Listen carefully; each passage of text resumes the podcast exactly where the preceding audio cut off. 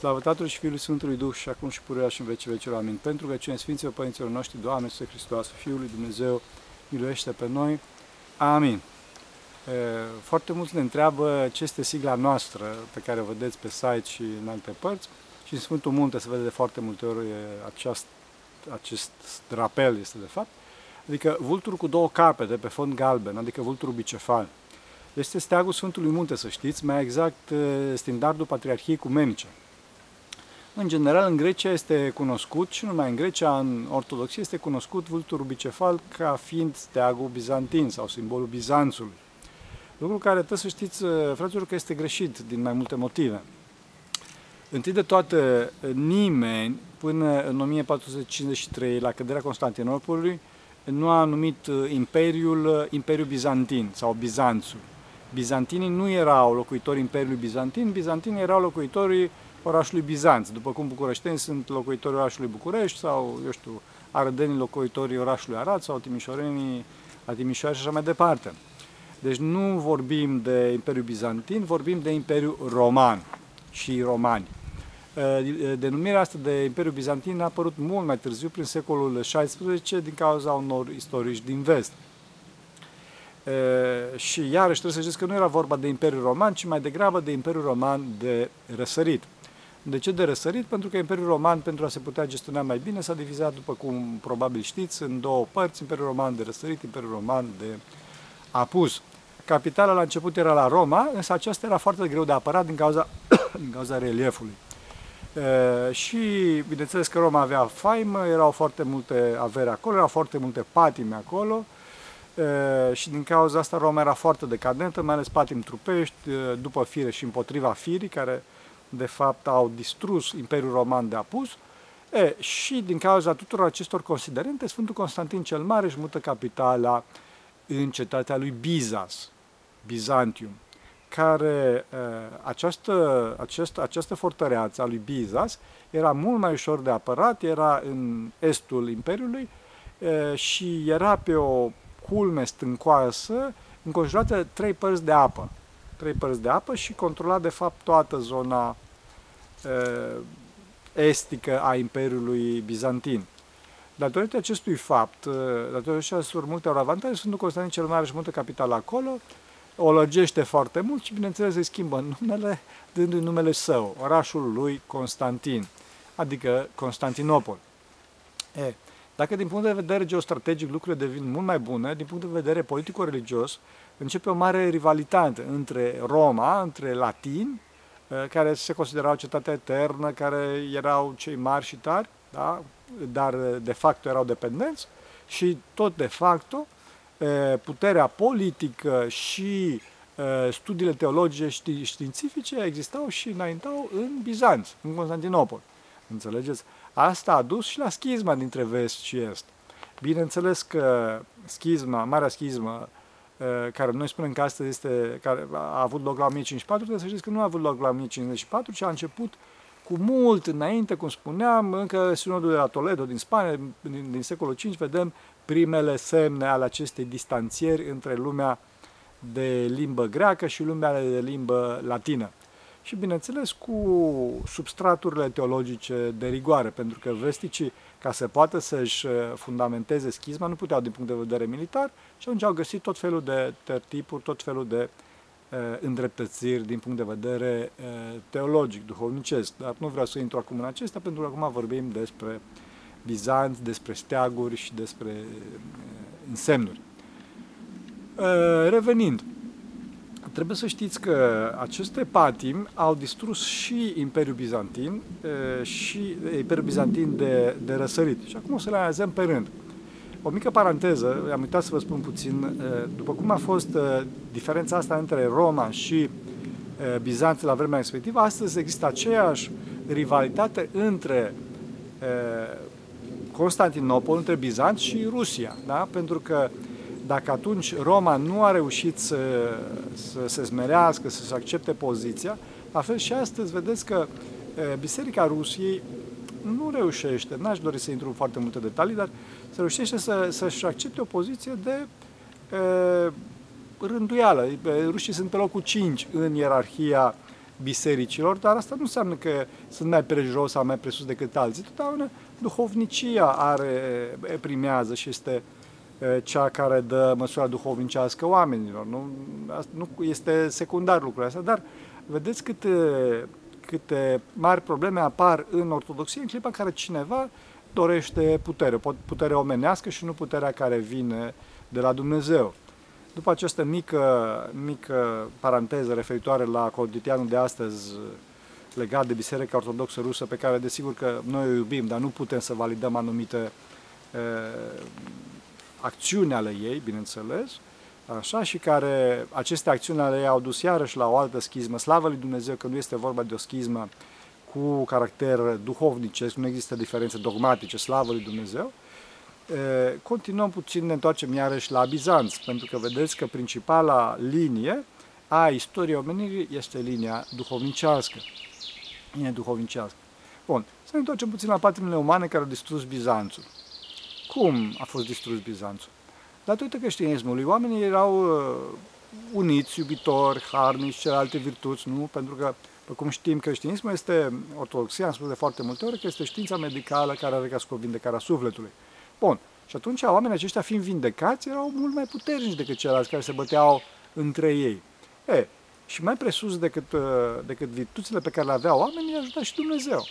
Astfel, Imperiul era foarte puternic, însă nu pentru mult timp. De ce? Pentru că nobilii locali au exploatat această bunăstare în mod greșit, în, co- în concordanță cu patimile lor, înțelegeți? Adică s-au îmbogățit pe spinarea țăranilor. Erau foarte lacomi nobilii respectivi, erau departe de împărat, împăratul nu putea controla și de multe ori nici împăratul nu avea foarte mult așa, interes să controleze pe nobil și deci uh, nobilii îi presau pe țărani, apărea fenomenul iobăgiei, apărea fenomenul e, supra, supraîncărcării cu dări, a birurilor, și datorită aceste lăcomii a nobililor și a egoismului e, țăranii nu mai rezistau, nu mai rezistau și e, se răsculau.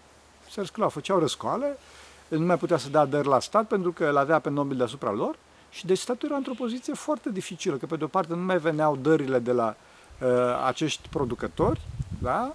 uh, deci nu-și mai putea menține armata, astfel încât să se, apere de, să se apere de, de amenințările externe, iar pe de altă parte uh, avea, erau, erau generate și aceste amenințări interne, uh, apăreau aceste amenințări interne datorită școalelor.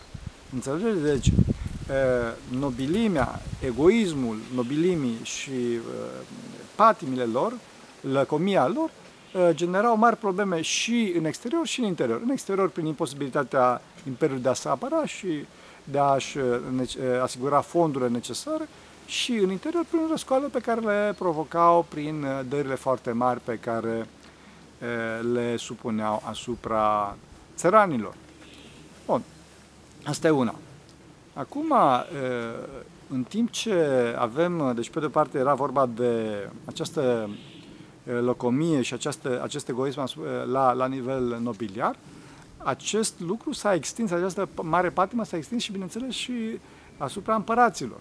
Da? Că și erau oameni și, nemai având acel duh ascetic de pe vremea Sfântului Constantin cel Mare, adică ortodoxia era în decadență pentru că oamenii, omul când se, se învață cu binele, ca și câinele, turbează, da? Așa? Și uh, uh, apar, cum spuneam, mari probleme și au început să apară mari, mari războaie civile între pretendenții la tron. Asta mai ales în timpul dinastiei Anghelizilor, când foarte des uh, existau aceste războaie civile, aceste răscoale care între, între cei care doreau să acceadă la putere. Cea mai gravă greșeală, bineînțeles, a făcut-o Alexia al IV-lea, Angelos, care dorind să-și mențină tronul, s-a dus să ceară ajutorul cruciaților.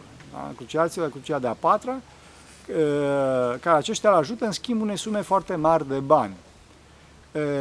Din păcate, sau Dumnezeu știe, pentru că era un lucru foarte rău pe care îl făcuse Alexios al patrulea Angelos, acesta nu reușește să-și, să-și mențină, să-și, să-și împlinească pro, promisiunile și atunci crucia, cruciații atacă și jefuiesc Constantinopolul în, do- în 1204, care a fost de fapt cea mai mare lovitură dată uh, Bizanțului în toată istoria sa. Înțelegeți? Și după cum vedeți, aceasta a provenit din păcate. Aceasta a provenit din păcatele oamenilor, din, din dorința lor de putere, din egoismul lor. Dacă Alexios se smerea și zicea, măi, asta vrea bunul Dumnezeu, ok, că nu, nu era cine știe ce, atunci lucrurile nu apăreau, nu, nu, nu ajungeau în halul respectiv. E, trebuie să știți că e, această distrugere a Constantinopolului, această jefuire a Constantinopolului, a fost atât de, de bestială, atât de barbară, că toți au, au condamnat-o, inclusiv, uh, inclusiv latinii, inclusiv fețele uh, ecleziale din, din vest, care i-au trimis, de fapt, înțelegeți? Și dincolo de asta, cucerirea Constantinopolului de către turci în 1453 a fost, de fapt, doar o consecință naturală de așteptat, dacă doriți, a dezastrului în 1204. E, Poate că ar fi bine să notăm acum că Imperiul Bizantin a fost ocupat de latini până în 1200, 1261, când s-a reîntors la greci, dar bineînțeles că era de o dimensiune mult mai mică și nu numai că era de o dimensiune mult mai mică, era și mult slăbit de, de toate jafurile și toate distrugerile pe care e, latinii i-au făcut. Vedeți, fraților, asta înseamnă dorința de putere, asta înseamnă patima. E, ultima, ultima dinastie din Imperiul Bizantin, Casa Paleologilor, și-a dat seama de importanța, slavă lui Dumnezeu, și-a dat seama de importanța duhovniciei, au încercat e, să ridice iarăși ce mai rămăsese e, din punct de vedere duhovnicesc, însă degeaba, pentru că ultima rămășiță, deci era vorba de un mic teritoriu din jurul Constantinopolului, atât mai rămăsese din Imperiul Bizantin, fraților, nu vă imaginați că era vorba de ceva foarte mare, a căzut, cum spuneam, în 1453 în mâinile turcilor. Cauza? E, fraților, cum spuneam, patimile umane, patimile umane, da? Desigur că din punct de vedere istoric se poate vorbi de o poartă lăsată deschisă, de niște trădări. Ei nu, fraților, e vorba de patimile umane. De ce? Pentru că în clipa în care sultanul s-a dus, sultanul cu armata sa s-a dus și a înconjurat uh, Constantinopol, în clipa respectivă a văzut pe cer un semn mare de tot, mare de tot. Era așa, era o mână cu cinci degete sus deasupra, așa. Și în clipa respectivă a spus sultanul, stop, nimeni nu face nicio mișcare, căutați un om al lui Dumnezeu să ne arate ce cu semnul ăsta. Au trimis scoadă, au găsit, uh, au aflat că există unul Genadie, care ăsta ar fi omul lui Dumnezeu, și l-au chemat, l-au, l-au prins pe Genadie, l-au dus și l-au întrebat ce cu semnul ăsta.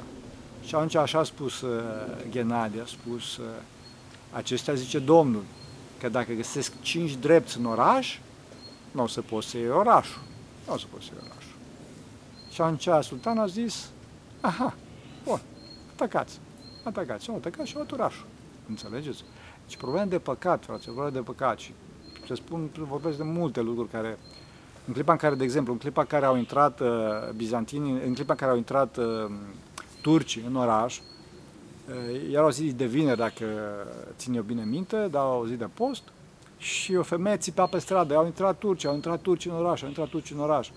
Și un uh, monah uh, a spus în derâdere, așa în bătaie de joc, a spus că, a spus că o să intre turci în oraș când o să învie pești din tigaia mea, că el prăjea niște pești în zi de post. Da?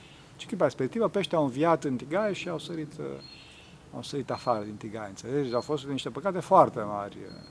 Dincolo de asta că au slujit liturgia împreună cu catolici și așa mai departe.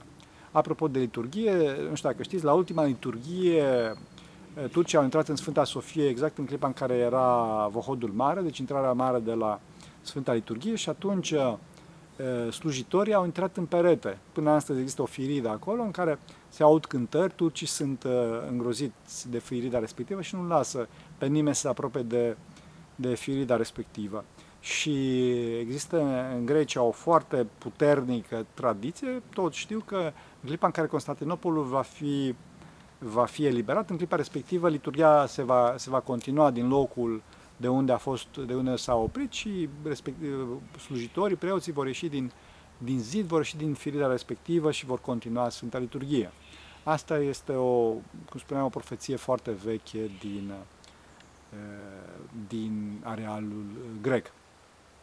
Acum, uh, ca să ne întoarcem iarăși la vulturul bicefal, la steag, nu? vulturul bicefal trebuie să știți că a fost blazonul.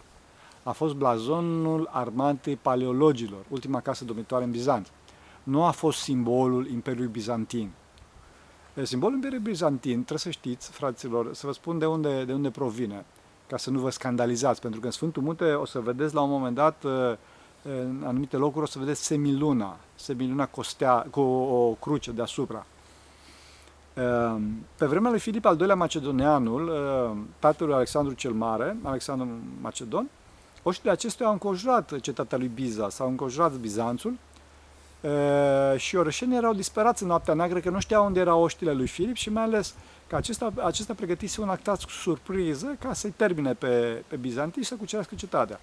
Ei, în această situație disperată apare o gaură în nord și în această gaură în nord apare semilună cu o stea în centru. Este un fenomen astronomic, trebuie să știți, eu l-am văzut, l-am fotografiat. Și la lumina acestea, bizantinii reușesc să-și, arap- să-și, să-și apere orașul și să-l alunge pe Filip. În amintirea acestui soen proniator, dacă doriți, bizantinii și aleg ca simbol semiluna cu steaua în centru. Semiluna cu steaua în centru. Vine Sfântul Constantin cel Mare, cum am spus mai înainte, își mută capitala de la Roma la Bizanț, scoate steaua și pune crucea. Pune crucea și aceasta este emblema, acesta este simbolul Imperiului Bizantin și până astăzi pe bisericile din Sfântul Munte sau pe strănii legumelor din Sfântul Munte în spate sau pe prapor sus, o să vedeți semiluna cu crucea pe ea.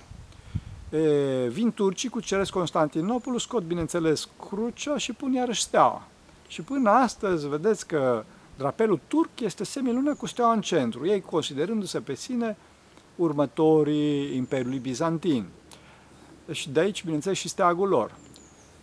Acum, cum de a ajuns vulturul bicefal în Sfântul Munte, adică blazonul casei paleologilor, de vreme ce nu putem să avem ca și steag oficial semiluna cu, cu crucea, să zic așa, pentru că erau pe vremea respectivă mari probleme cu turcii, s-a ales vulturul bicefal ca și simbol a comunității ortodoxe, a părții ortodoxe din Imperiul Bizantin patriarhul era etnarhis, adică conducătorul neamului ortodox. Și din cauza asta patriarhul a luat însemnele împăratului, adică mitra pe care o vedeți astăzi, coroana aceea uh, care are uh, orice episcop, în principal patriarhul pe cap, în timpul în care slujește, este de fapt coroana imperială, bineînțeles stilizată. Mitra, sacosul, și sacosul este haina aceea pe care arhierească, pe care o, o poartă arhierei, și cârja sa e, provin de la, în principal, de la, sunt însemne, însemne e, imperiale. Însemne imperiale. Bineînțeles, cârja are o tradiție mai veche, pentru că stariții aveau mai de mult cârjă, dar și împăratul avea, cum spuneam, sceptru. E, și bineînțeles, dincolo de asta avea și steag. Steagul comunității ortodoxe, steagul neamului ortodox era vulturul bicefal, ca și continuare, cum spuneam, a casei paleologii, paleologilor, pentru că patriarhul, patriarhia ecumenică, era răspunzătorul pentru poporul ortodox, pentru rum.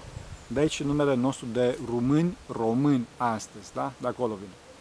Sfântul Munte a rămas singurul loc liber din Bizanț și deci are acest uh, steag. Are acest steag și bineînțeles sunt și alte mici mănăstiri care depind direct de Patriarhia Ecumenică care au același steag. Acum, trebuie să știți că au fost și alții care se credeau continuatorii Bizanțului, Casa de Habsburg, care a avut până în secolul 20 a avut acest uh, steag, Imperiul Rus, care până în secolul 20 a avut acest steag, da? și knejii sârbi, care, desigur, uh, au dispărut uh, mult mai de, de mult în istorie. Acum, Bizanțul a fost capital în istorie pentru faptul că, era, că punea pe primul plan pe Dumnezeu. Nu spunem noi că în Bizanț erau toate roze, că ați văzut că nu erau absolut deloc roze, da? Dar faptul că era pus pe primul plan Dumnezeu, era Sfânta Tradiție, oamenii, chiar dacă știau că, că, că erau mari păcate, oamenii știau ce să facă ca să se mântuiască, da? Și chiar dacă aceste păcate, cum spuneam, existau și erau făcute de clasa conducătoare, aceste mari păcate nu erau validate de societate. Nu erau validate de societate, înțelegeți? Astăzi, din păcate, vedeți că sunt atâtea păcate, mai ales păcatele trupești împotriva firii, pe care e, nu societatea românească atât, dar societatea pe plan mondial le validează și le promovează, înțelegeți? E, și din cauza asta e, o să vedeți că societatea pe plan mondial va dispărea, după cum și Roma a dispărut din cauza păcatelor, după cum și Bizanț a dispărut din cauza păcatelor, după cum și toate celelalte societăți, care, celelalte mari imperii au dispărut în istorie din cauza păcatelor. Deci din cauza asta, fraților, nu căutați, nu căutați așa de mult soluții politice, soluții militare, soluții tehnologice, ci să căutăm soluții duhovnicești. Pentru că singură duhovnicia, singură ortodoxia, care este modul corect de a fi, ne asigură libertatea, stabilitatea și, bineînțeles, un viitor cu adevărat fericit, care ne duce la înviere. Hristos a înviat. Așa să ne ajute Bunul Dumnezeu. Pentru că aceia Sfinților Părinților noștri, Doamne, este Hristos, Fiul lui Dumnezeu, miluiește pe noi. Amin.